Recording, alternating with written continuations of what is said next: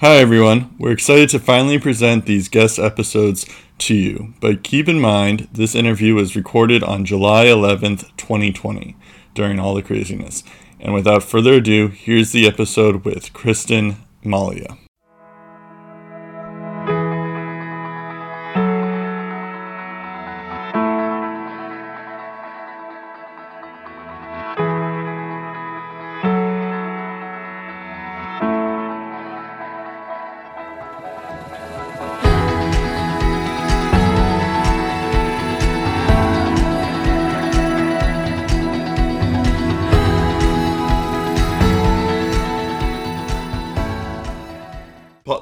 Podcast will focus on how creatives learn from their mistakes and how those mistakes have shaped and contributed to their success. During the course of our talk, we would be interested in finding out more about our guests' design process and want them to share it with the world. We hope our guests' stories and messages will inspire creative minds to pursue their calling. And for today's podcast, Brett and I, we are very excited to chat with Kristen Malia. Now, who is Kristen Malia? Um, she's a multimedia artist, a graphic designer, and a college lecturer for Boston University, Mass Art, Suffolk University, and School of Music and Fine Arts at Tufts University. Kristen is also founder of her own creative studio called Malia Design, where she consults creative advice and provides multiple design services to a wide range of clientele in the greater Boston area the Paris Bar Incorporate the Stone Gallery at Boston University, and the Humanist Hub at Harvard and MIT, to name a few, are her outstanding work collection. Her spectacular magic wand touches multiple layers of design, ranging from installation to printing materials. Kristen's design taste is elegant, sleek, and contemporary, especially with typography and she's always carries with her the curiosity and creative knowledge that's always spark joy. A Boston University alum, she graduated with an MFA in 2018, and prior to that, she earned her BFA in graphic design from Corcoran School of Art and Design at George Washington University. Kristen has won so, several awards throughout her education in the art, as well as professional life, that includes her senior graphic design thesis project award while attending Corcoran School, a project on typographic revolution, which is very, very cool and pretty. She's also often invited as high-profile thesis panelist at Suffolk University, where she shares her experience and advice on students' work. Kristen is truly amazing and enthusiastic about design and art, and we are very, very pleased to have her on our show today. So, without any further ado, please welcome Kristen Malia to hey. Pixel Perfect. Thank you right? so much. That was lovely. Yeah. You're welcome. Yeah. And again, thank you so much um, to be on our show. Um, and um, we um, let's let's do this together. Yeah. Let's have some fun. Sounds yeah, good. For sure. Uh, yeah. Well, how? Well, let's start things off. Just we'll, we'll start off with like an easy question. How are you? Today? I'm doing well, thank you. I'm uh, I'm tired and I've been keeping very busy uh, this summer, uh, but generally I'm doing very well, thank you. How are you? Yeah, uh, same same thing. Just tired, but also busy at the same time. So, um, yeah, it's weird that it's in the middle of July. I know this is gonna be out much later than that, but uh, yeah, the it does. Um, it's just it's strange. It seems like time has gone by fast and slow at the same time. I yeah, I totally agree. That's right. Um, so, Kristen, you mentioned that you're um, teach uh, summer school, right? How's that going with with your teaching? Um, can you share um, your experience with that? Sure. Um, yeah, teaching's been uh, really, it's been great. I am currently teaching some uh, graphic design studios both at Mass Art and at SMFA right now.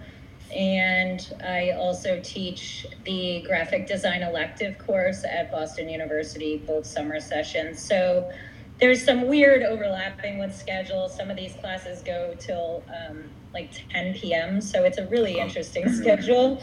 Oh wow. Um, yeah, but it's it's overall been really great, and uh, it's certainly keeping me busy right now. And it is convenient to be able to do it out of my apartment. Of course, yeah.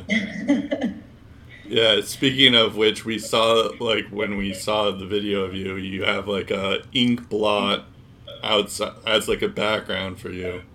Um, is that just a project you're working on? Yeah, I was awarded an artist residency uh, in the spring. So I spent three months in Seyðisfjörður, Iceland.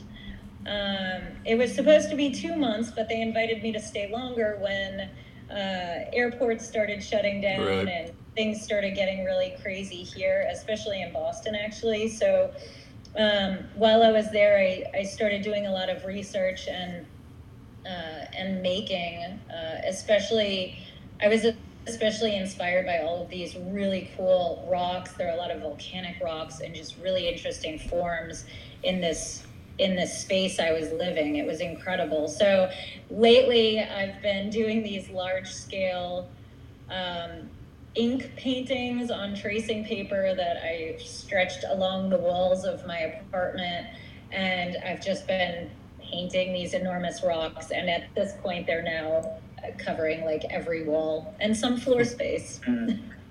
Wow. Wow, that's that's awesome. That's great. Uh, have you found um, have you found anything that um, very inspired, and then you you feel you're gonna bring that back uh, to Boston and share with uh, the students? Yeah, I mean, I would say everything I did there, just being there in general, um, the entire experience, I think, has really informed a lot of my practice. It's transformed my practice, which, of Mm. course, I think anything I'm working on personally, I think, enters the classroom space. Uh, my personal work is typically exploring rituals and iteration and process.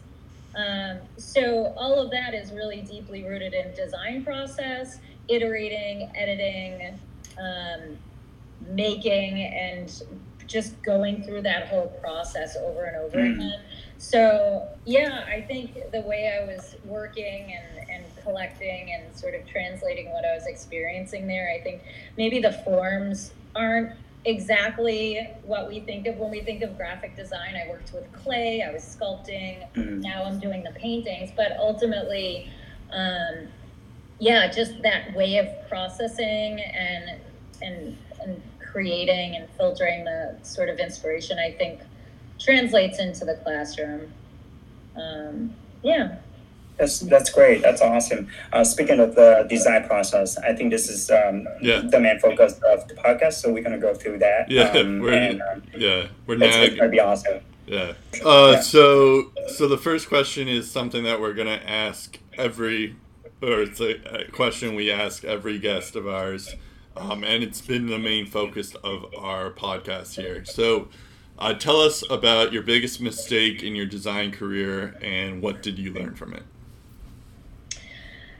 This is a really interesting question. It's a hard question. Yeah. Um, I think so. In thinking about it, I mean, there are there are the smaller, um, there are the smaller mistakes you learn along the way. Like I don't know. For example, my one of my biggest first projects, actually, one of my first and incidentally biggest projects, was designing a food truck, and I was just starting out, and I had no idea what I was doing, and you know, it's little things like, oh, I designed a bunch of things in Photoshop and then realized, oh my goodness, there are major scale shifts here. Best to work in Illustrator. um, so there's little things like that. But I think ultimately, to answer your question, after design school, um, I was working as a barista in Boston and I was starting to juggle a pretty decent amount of freelance work. Um, I wasn't really actively looking for a design gig because I didn't really have any interest in working at a larger firm, and nothing beyond freelance felt right for me. Um, and the question I kept getting was, why don't you quit, you know, the coffee shop gig and go out on your own? And I was completely terrified by this question. And my go to response for quite a while was, but I'm not a business person. I don't know how to run a business. Um, and around that time, a trusted friend of mine gave me some really good advice. And she said, You know as much as anyone else in the room. And at the time, of course, I totally didn't believe her, uh, but the message stuck with me. Um, and eventually, the freelance work built up enough that I didn't have the capacity to do both things. And so I ultimately quit the job as a barista and started doing these design projects um, full time. So, it's so over that time, I developed a, a, lot of systems, and these were sort of learning curve moments. Um, but these systems I was developing uh, were pretty essential and I suppose at the core of what it means to run a business. Because again, this whole time I kept saying, I'm not a business person. I can't be a freelance designer because I don't, I'm not a business person. Um, but setting up basic systems like how you track your hours and generating invoices, and probably most importantly, keeping track of payments and all of that sort of back end administrative stuff. Um, along with like proper file management. That's another big one that I, I think I've learned over time. Um, I, I, focus on this a lot in the classroom as well, trying to get my students to uh, develop great functional naming systems uh, while they're just starting out because we all inevitably go through this period of time where we name things final file, final file one. this is really the final file, print written right. final. And you you ultimately yeah. lose track of what's what and you're freaking out. And when you're a student that happens. It's stressful but no big deal. But when you're dealing with client files and you need to get things to a printer that can be really catastrophic. Um, so like for example i've found that naming files numerically you know menu one menu two three four five works best for me personally because especially in dealing with clients over years and years and developing things like menus where there's a lot of like back and forth and emailing mm-hmm. versions those little things are actually really big things and so it's those sort of little systems that are essential but anyway but going back to the sort of original advice this idea of you know as much as anyone in the room um, over time in dealing with people, especially when I was just starting out, everyone in the room was always older. They were men. They always had yeah. all this experience. They like they work in businesses. They own businesses. They run restaurants. So you and they've been doing it for 40 years. So you feel like there's no way I know as much as this person. Um, and especially when you're starting out that's like super terrifying. And you don't necessarily have the portfolio and the real work experience to sort of like you can back up your contributions. Um, but i always trusted my gut and shared my perspective and backed up my reasons for making design decisions and all of this. And over time i realized that the quote is 100% true. Um, and that ultimately you can sit back and listen to the feedback that everyone around you has and then you can sort of trust your instincts be professional and sort of speak up. And i guarantee you're right more than you realize and you'll gain the respect and trust of everyone in the room. Um, so i guess that's a really long-winded answer but essentially the biggest mistake I think was thinking that I needed to have some sort of business degree in order to validate my presence in the scene and to do it on my own. Yeah, that's a good point because, like, I remember when I was in design school, I hadn't really thought of the fact that, like, I also have to know some business stuff or, you know, just even the basic business stuff, and I had it took it took some time for me to realize like, oh, I I actually have to know the basics of business um, before I actually get started. Um, so, but yeah. then, but, but that, I, I mean, I think what's interesting, number one, I don't think design programs do a lot of, like, I don't think they, like, we talk about that stuff, like yeah. the very mm. real world sort of transition. Like there's all of these basic things. I mean, yeah. really, at the end of the day, these business things aren't really anything fancy or special. It's organization, it's yeah. managing files, it's just keeping track. Yeah, good point. Communicating, right. I would say. Yeah, I think we had a couple of classes at Suffolk, uh, like talking about like doing an invoice or just what your rates should be and all that stuff. But um, but yeah, no, I, I like organizing is also another thing for sure as well. But I think the fact that you guys had that experience at Suffolk yeah. is kind of rare. Like I my design program, at least for for undergrad for a BFA, you know, you're in the program for years. You know, it was a really rigorous program, mm-hmm. and I don't remember leaving there with a really great sense of like, okay, these are like the basic structures, and especially in the design field where. Mm-hmm. You know, so often you are doing work on your own. Like that's the beauty of design. Yeah.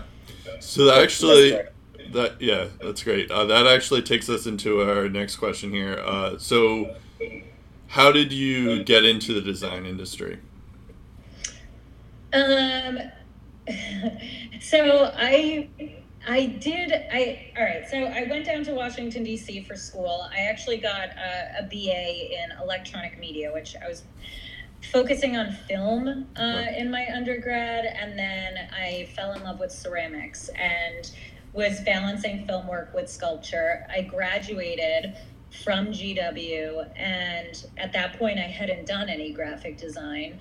Um, and so one day I was working this job that I didn't love, and I was looking at the Corcoran College of Art and Design, which was actually at the time not part of GW. Um, it, I think like five years ago or so, maybe more, GW actually acquired the Corcoran, but before that, they were two very separate schools. It was uh, it was a museum school right down the street from GW. Anyway, um, I was trying to figure out what to do with my life, and I in my mind, I didn't really know what graphic design was, but I felt like it was just, you know, another creative medium, except one that was more employable. Um, and so I applied. I applied quite spontaneously, and I got in, and suddenly I was studying graphic design, and I graduated, and then of course I. I, I was ready to leave DC. I had been down there for 10 years and I left and I came back to Boston. And then cue my last story where I'm working in a coffee shop and starting to do some right. freelance work. Like a, a, local restaurant had, you know, needed some coupons and they couldn't really pay a lot. So I'd, I'd be like, I can do that. And I started doing more and more things for them. And then, of course, bigger things came up like, hey, we need a food truck. Do you think you can do that? And of course, I said yes to everything. I still say yes to so much. Not all client work is like the right mm-hmm. fit, or you know, you don't necessarily have room on your plate to say yes to everything in that regard. But I I say yes to so almost all opportunities generally that come my way because they always end up leading um, to other opportunities, and that's pretty much what happened for me. I started with coupons and not long after I was responsible for a food truck, and I was like, "Yes, I can do that." And they were like, "Great!" And then I was like, "Oh my god, I have no idea how to design a food truck." yeah. And you know, but you say yes, and then you research and you ask questions, and you you just start, and then you figure it out, and then you know, eventually a couple more yeah. food trucks came my way, and and I was doing and I was doing it. Wow, this is uh, this has been so great to hear you talking about this because your journey some um, somehow resonated with mine as well. Um, starting off uh, very uh, you know fresh from after school, basically. Um, you know, like you mentioned earlier, you um, throughout your journey, I, I, I just have a feeling that you you've grown um, as you know better as a designer um, I I'm just curious when you first started out. I know everything is very challenging. Um, have you ever found yourself, um, you know, stuck in a way Um, I mean, in terms of finance, um, I know it's very it's very tough sometimes to mm-hmm. um, to deal with finance. Basically, when especially when you when you just started out and you don't have a, a big portfolio to show. How how did you um, overcome that, and how did you build the, um, the trust with your clients? Um, that's a great question. Um, so in so in between, all right. So after my undergraduate thesis, um, in DC, and then the period where I moved back here, I actually took quite a bit of time off. And like I said, I was working in this coffee shop. I was sort of burnt out, and so I took the time to refuel. Um, but that I, I was doing a lot of just personal writing and just random personal art projects, not design specifically, although I was drawing a lot of type at the time, uh, just just playing around mostly. But in that downtime, I was trying to do something creative every day.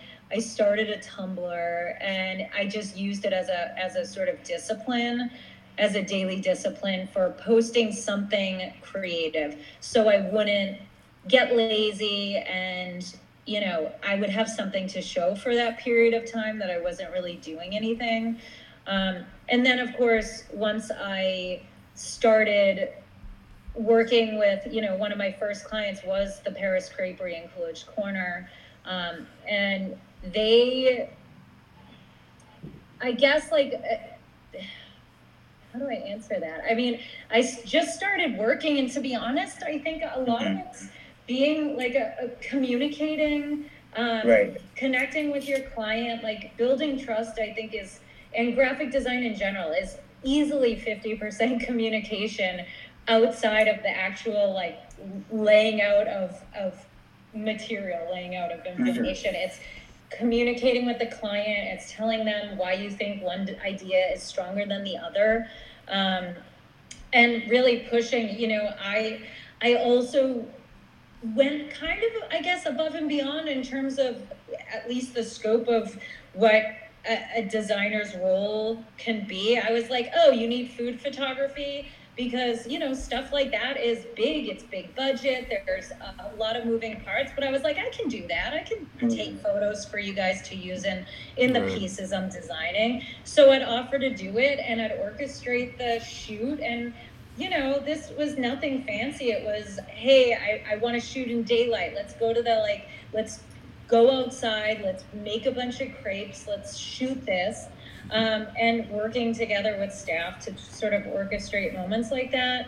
Mm-hmm. Same thing with copywriting, you know, saying, you know, what, you sent me this thing, but I think saying something like this might sound even better and just sort of offering up stuff like that. There were a few changes I made. Let me know if you don't like them. Mm-hmm. And, you know, we can go back. But in doing all of those things, I think um, we built a relationship that was based on, um, like, they trusted me to pick up on the mistakes or to, um, to have a high standard uh, for the collateral we were making and for the assets we were generating. And the fact, the fact is, at the end of the day, especially when you're starting out, if you can save a company money and be their sort of one-stop shop for all of their needs from a visual perspective, that makes you really valuable.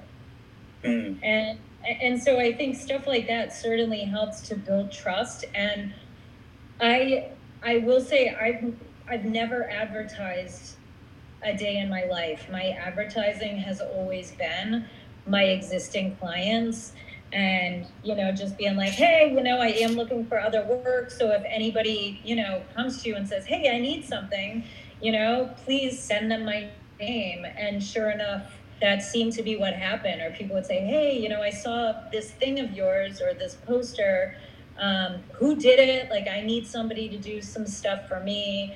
And that's also a huge part in terms of um, building up clients and building up your portfolio all right uh, so kristen can you tell us about your design process for a new project uh, yeah so uh, first of course first step is is meeting with the client, or of course having a phone call, but meeting with the client to learn about the project and what they need. Um, getting a, a, sort of overview of all the specifics, discussing budget, which I, I, think is always the worst part, no matter how long I've been doing this. Um, after that initial meeting, I'll typically work up a brief from my meeting notes, uh, breaking down everything that we discussed in the meeting, uh, work up an estimate, and send everything over to the client. Um, once everything's confirmed and you know they've uh, approved everything, we obviously dig in. Um, a lot of my work is uh, is branding work. So um, often, and it's often for companies that are just starting out. Um, so this sort of we're essentially discussing developing branding from the ground up. Um, so at this point, it's really important to make sure that I'm understanding what the client is wanting and what they're envisioning. Um, you really need to, I think it's critical to get inside the client's head essentially. So I'll typically work up a mood board and develop keywords um, to sort of make sure that we're on the same page. Um, like I said, getting into their head is is pretty critical. And often, even if um, even if the client thinks like you repeat everything they said, you're like, this is what we're doing. Um, they think that you're both on the same page, and then when you show them something, it's it, it becomes clear that you guys aren't on the same page. Um, often, I think clients aren't able to envision what what is being discussed in these meetings. So again, it's really important to put images in front of them to make sure that you have a you're both on the same uh, sort of wavelength with regard to aesthetics and directions for the project. Um, mm-hmm. So after all of that, um, I will typically encourage the client to send me images of things that speak to their brand or the project in general. So I will push them to look at uh, images of, th- of color, type, lifestyle images, fashion, uh, textiles, physical objects, and spaces. Um, I typically advise them not to send me other logos. Um, so by seeing all of these other materials and sort of uh, examples, I think it's really helpful for getting into their head and mm-hmm. also avoiding the pitfalls of you know, oh, but I want it to look like this other person's logo. Often that doesn't end up being the direction you go, and you don't want to design a logo that looks anything like anybody else's work. Mm. But ultimately, when you have them sending these other assets and inspiration, um, it helps you better get inside their mind, and it allows you to sort of be more. Um, free in terms of the range of possible design directions you go. So that's sort of, I mean, that's the start. That's the start, I guess, of my process. Um, and it's kind of the most essential. And then ultimately, there's usually several rounds of back and forth. Um, I, you know, there, one of the things that I learned in design school was, you know, you don't want to send the client every iteration, every di- direction. You want to curate because ultimately the process of designing will then go on for eternity because they will have too many options and you, they'll be plucking elements from all over the place for days and you will end up doing endless revisions and the project will never land will never land. Um, but on the flip side, as a, more of a boutique design studio, I think it's really important to the clients I work with, businesses who are like that are just launching, um, new projects that are small where budgets are tight, and this is like the, it's brand new you know everything's new and everything's stressful. I think it's a real comfort to the clients i work with that you know there is a little wiggle room in the number of rounds of revisions. I factor in a bit more flexibility you know i'll give them a lot of options not a million options. I still curate a collection but i really like to work intimately with them and make sure, um, especially in the edits, that you know no i'm not going to charge you you know an arm and a leg to make a mm-hmm. few more tweaks. Because ultimately i want the client to be really happy. I want them to love the work and giving them that little bit of extra attention. Unlike in you know i have colleagues who work with more corporate commercial clients where it's like no you get two rounds of revisions and then mm-hmm. you know we start billing it at, at this rate and this is how things go. And it can become you know, at that scale, it, it works, it makes sense. But when you're dealing with somebody who's launching like this s- small product and they're a local business, like it just operates differently, at least for me. Right. hmm They they more flexible um, with your knowledge um, on design for sure. Um, So- I totally agree. Yeah. So, um, how do like, let's say uh, a client has uh, like a wants something changed that you don't necessarily agree with. How do you deal with that or criticism in general? Um, well, that's a good question. So there have been times where, like, say I'm working on this logo and they want me to add a gradient, and I'm like, no, for the love of God, no, I don't want to add a gradient. Right. um, and I tell them that I think it's a bad idea, um, but I will test it out anyway. Um, and so what I'll usually do is go back. I'll make their edit.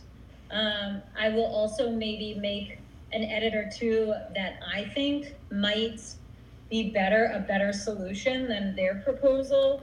And then I present all of the options and I show them what they wanted to see. And then I push what I think is the better solution. And it can go, I mean, it really goes one Either of way. two ways. Either they totally get it and they're like, you're right, this is great, and I actually just really like this, let's go with that. Or I do something that I am adamantly against and I'm really stubborn about. I'm like, I'm not doing a gradient. I do it and I'm like, oh my God, this actually looks really good and it's working, and they were right. That's I uh, honestly, with you, have run into that issue so many times as well. Um, but it's great. It's a good experience to to know about, you know, and then share with other designers to see how they see it, and then um, we go back and basically reevaluate our work, and um, and we we learn from it. and We go from there. yeah. yeah yeah it's I, I mean it's important the, the thing is at the end of the day you are designing for the client you want them to be mm-hmm. happy with it. So if ultimately they're madly in love with a logo that has you know some things going on that you don't necessarily agree with or like at the end of the day there's no better feeling than when the client is in love with the thing you made for them. So you can sort of your feelings can take a back seat and you know that's fine. And I, I don't say that lightly. I i you know it's personal and if somebody you know it's personal and you want them to love what you're doing and you want everything to be what you think is the best thing but ultimately there usually is some sort of compromise and and hopefully the compromise lands in a place where you you can still be really happy with the work and not feel like you lost too much Mm, sure, sure, absolutely. Sure. Um, what keeps you motivated after you screw up something? Huh. Good question. Um, I, I don't. I. I mean, I don't know. I guess just continuing to rework something. Uh, the motive, the the sort of inspiration or motivation could be just wanting to bring some like something to to a conclusion so you can move on from it or um, or I guess just plugging along on something until you know you have that aha moment. I mean, the design process is hard and emotional sometimes. I I feel like typically if there's something that really it's not going well or you know you're having trouble getting to that point where suddenly everything clicks there's this progression you're working it's not working and then you kind of freak out. At least you know i have my sort of moment of freak out where it's like oh my god this is not working. And it's it's a disaster. And then you calm down from the freak out and usually that's when you have like the breakthrough uh, or at least i do. Um, and then i say oh my god okay great and then i'm in love with it again and i'm excited and it's really just that pushing through until you get to uh, the breakthrough moment and then it's usually smooth sailing again Nice. That's right. Yeah. So that yeah, I mean, I think that's like a pretty good encapsulation of the, the design process in general. So I mean, it's right. I, Yeah. I feel so. I feel like my answers are maybe too honest. Yeah, I feel like it's fine. these are all. These No, are we appreciate things so when you're, I feel like when you're in school, there's, it's like oh, like nobody, like I don't know, you don't often get at least as a student i didn't like this very real like these are the woes and this is Yeah. how it goes after school it's like Yeah. it's like, am I the only one who has this process? And I tell my students, I'm like, now's the time. Okay, you're freaking out. You're you're you're stuck. You feel like, oh my god, should I even be a designer? You Right. know. And then you take a break. You go for a walk. You watch a movie. You come back after your freak out, and you're like, oh my god, yes, I've got it. yeah. I, Well, that's why we're we're doing this podcast is we want to show that the, these stuff happens to even the most successful designers out there. So, um, but that does take us to our next question: is what advice would you give to anyone who's interested in graphic design or just starting out?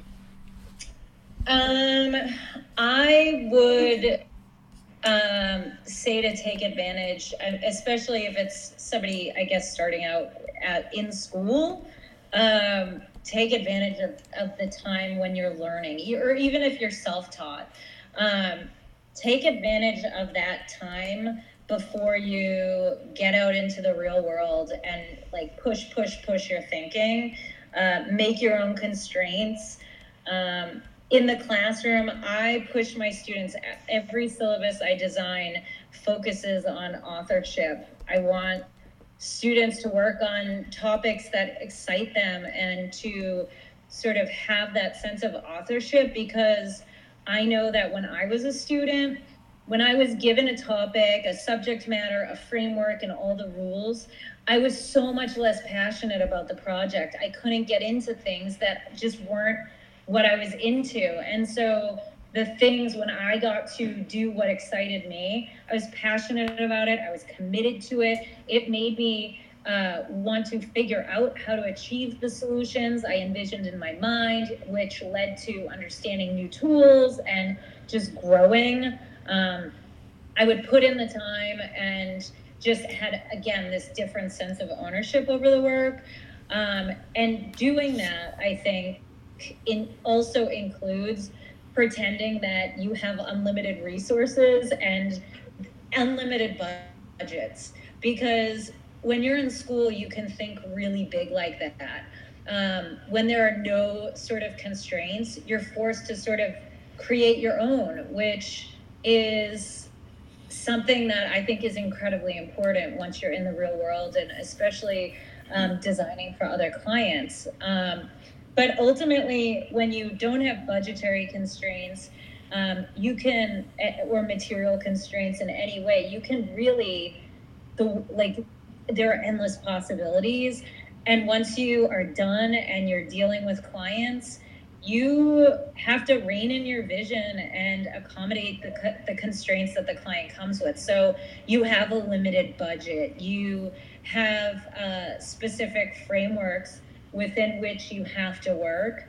And so the thinking just gets a little smaller and more controlled. So again like I, I think when you're when you have the freedom to be as creative and limitless as you want you should do it because once you sort of settle into a design routine or a specific way of thinking about design and making and working it's considerably harder to force yourself to think bigger you can always rein in big ideas you it's harder to go the other way i think Mm. True, true, true. I um, I do like when you say um, it's unlimited pos. There's unlimited possibilities um, in design. To be honest, um, Mhm. and um, speaking of advice, And going out of that, um, how do you now manage artifactos in your life? Let's say you, um, um, I know that you mentioned uh, time management, project management. What, what about what about yourself? Um, how do you sleep? How do you eat at night? Um, you know, your relationships with um, students, friends, and things like that. I well, I I, I do work a lot. um, I am. That's that's a really good question. Right now, um, I I think I've finally achieved a really nice sort of balance with all of the things I'm doing, um, and it's taken me over ten years to get here. So right now, I am teaching a, a pretty rigorous class uh, class load uh, each semester. So that sort of is, I guess, the star of the show right now. And second to that is my client work that I juggle with my personal work. And I typically, you know, I, I guess I compartmentalize a little bit. Um, but I don't like I'm not a okay, it's Friday, now I'm off the clock. That's right. not how I roll. So, and again, this going back to the earlier conversation about like becoming valuable to your, you know, invaluable to your clients is, you know, and maybe this is a bad thing, um, but being accessible on like the weekends or for emergencies and all of that. Like I work typically seven days a week and um, I try to factor in time for myself. After seven hours of teaching, I usually need to just unplug in order to recharge. Trying to dive into work for a client right after teaching like that is really useless because if you sort of wait and take care of yourself and give yourself a go for a walk, take the night off to watch a movie, uh, the next day, you, at least for me, I tend to be far more efficient and uh, productive in my work. Um, and I guess, I mean, for me, the busier I am, the more efficient I am with my working.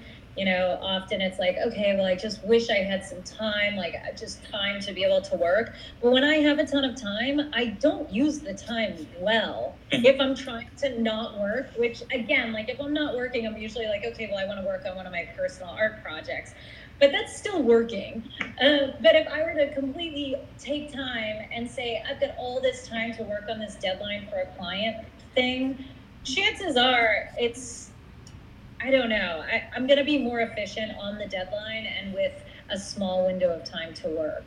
I'm not mm. sure if I'm answering your question. No, no, that's that's oh, very that's interesting. Uh, from what you said, I um, sometimes I feel the same way as well. When I have too much time on my table, what am I supposed to do now? I mean, I yeah. I have other stuff, other things uh, to do, but um, it just it's just the time that I, I, I, I think it's not what like oh I'm not working anything. It just it feels weird somehow sometimes for me. Yeah, yeah. I think um, I don't know. For me, the whole like if you want something done, ask like the busiest person you know. Um, productivity sort of yields productivity for me. And again, like, and I tell my students this too. Sometimes it's like, oh, well, I don't I'm really struggling to get going on this, or I'm zooming into details instead of thinking about the big picture. And I will tell them to set a timer and sort of give themselves a, a, time constraint where it's like, okay, I have to work on, I have to start this one project or work on this thing. And I keep putting it off and I'm trying to, but I've got a million things going on. Set a timer, work on it for 30 minutes so often for me starting a project it it's so hard to start and the second you finally just create the new document even just the act of creating the new document and saving it is like oh why was i dreading this and so it's like all these little like sort of mechanisms for i guess just getting feeling a sense of control and you know um, I don't know. I, I think it's it's all of those little things that ultimately um, make it all work. I guess. Yeah, that makes sense. Um, so, what does being creative mean to you? What does being creative mean to me? Um, I, I mean, it's it's everything. I mean, right now, I'm. I mean, it's everything. It's kind of like, I mean, it's how I spend my time. My client work, teaching, um, my personal work. I, even when I'm even when I'm not working, if I'm going for a walk, I mean, walking is huge. It's like yeah. the ultimate creative process for me. I zone out and suddenly, you know, I listen to terrible music that I love and I'm zoning out and suddenly I'm having all of these ideas for projects I want to do. Yeah. Um, same. and, but then on the flip side, I, like I take a ton of photos, like just, you know, with my phone when I'm out, type everywhere, like, textures, patterns. I mean, I feel like everywhere you look, everything is design, everything is graphic. It's so even when I'm out, you know, just taking photos or looking around me, I feel like I'm I'm still working and processing and um, so really I think there's very little that isn't creative for me. You're either making something with that inspiration or you're sourcing inspiration. I mean, when you're watching a movie, a movie is a designed experience. It's all of these elements arranged in a certain way to create some sort of output. And I, I think, um, yeah, so I mean, being creative for me is, uh, you know, graphic design is. Uh, often like this very strict strict container. For me, it's not. Yeah. Uh, and so yeah, creativity is pretty much everything. Everyone. Yeah, it's a good answer. Well, yeah, well said. And well, thank you. um, so I, I think we can um, talk a little bit on what you're currently working on at the moment, um, and then we um, um, it's almost we get in there. Yeah. So um, sure. it's going to be so yeah, what what are you currently working on, Kristen? I am kind of. I, I mean, I'm I'm working on a lot of things right now. I'm in terms of my client work, my my graphic design work. Um, I am primarily working with um, the Paris Creperie sister location, which is Paris uh, Seaport uh, Boring Creperie, which just launched. Actually, I think yesterday was the year the year anniversary since its launch. Um, but I, you know, I'm I do all of the design work for both loco- locations, but right now Seaport being the new one is where um, where a lot of my attention is going. Um, over the past like year and a half, two years, leading up to them launching and then them launching, I was um, you know designing developing the branding and all of the collateral for the location. I um, i got to work with them with other aesthetic choices whether it's dishware and countertops stuff like that. Um, we created some neon signage so there were a lot of really fun elements to make for that location. Um, but uh, on the day to day like each week i'm usually dealing with you know, new signage. Like right now, we've had to come up with some solutions for the COVID situation and how to deal with menus and stuff like that. So, what we ended up doing was just creating table tents that feature QR codes. So, there are no printed menus, for example, and where now all of the menus for, you know, the lunch and dinner or like Tiki Tuesday, all of their different events all just live online. And so I'm creating signage often to sort of, you know, provide provide the platform for people for guests sitting down to be able to scan and read their menus. So, and, and there's always, you know, menus are constantly changing, and it's sort of busy work like that. I've already gone through the process of developing the brand. So it's really just continuing to make uh, updated collateral for their sort of day to day needs.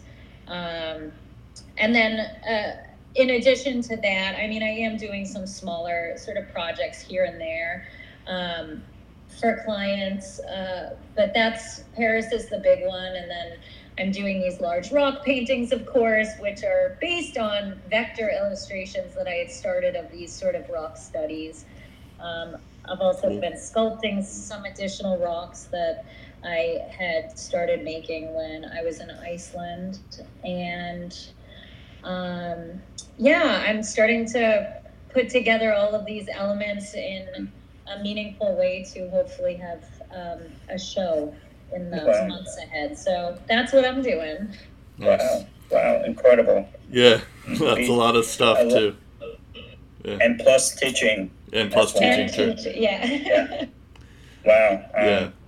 This, this is amazing. Yeah, so we uh, we usually end with a little bit of a silly question here. Um, okay. What is your spirit animal and why?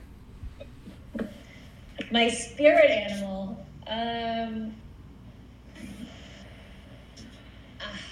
I I don't even know how to answer that question.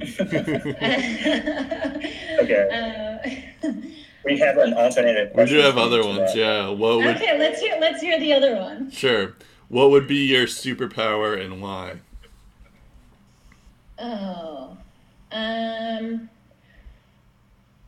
Wow, I feel like this answer is about to be really lame. It's all right. Um, I doubt my, it. But... I feel like my superpower.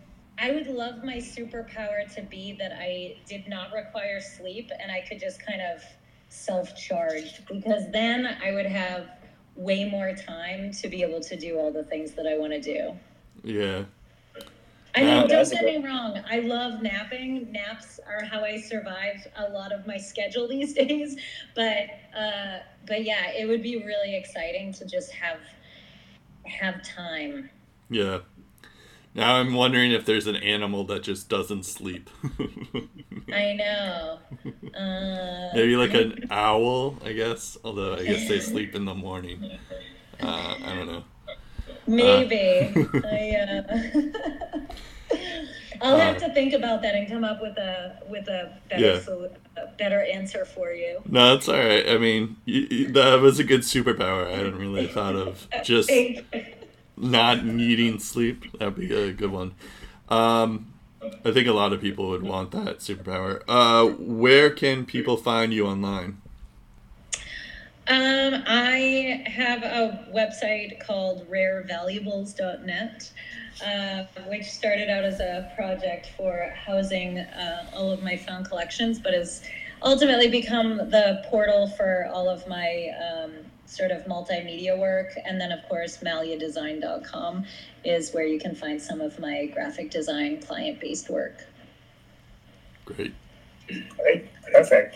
Awesome. So, um, this has been super fun on learning about you and um, your thought process and your advice. Um, we really, truly grateful for that. Um, and again, thank you so much for being on the show. Um, I just, um, you know, on behalf of Pixel Perfect and Brett, I just want to say again, thank you. And I know that you're you're very busy and uh, you have a lot of projects going on. Um, yeah. And we wish you well and we wish um, all the best um, on your projects. And uh, I'm just going to say the, the ending here so then we can end um, the podcast. Probably, yeah. So this is for the podcast today. Um, we'd like to thank Kristen a lot for taking the time to chat with us. We hope that you listeners enjoy our conversation today, you can follow us on Instagram at Pixel Perfect Talk and visit our website at pixelperfect.blog for more information. Once again, thank you so much for listening. Until next time, stay safe and healthy, everyone. My name is Andy Don, and my co host is Brett Duboff, and we're signing off.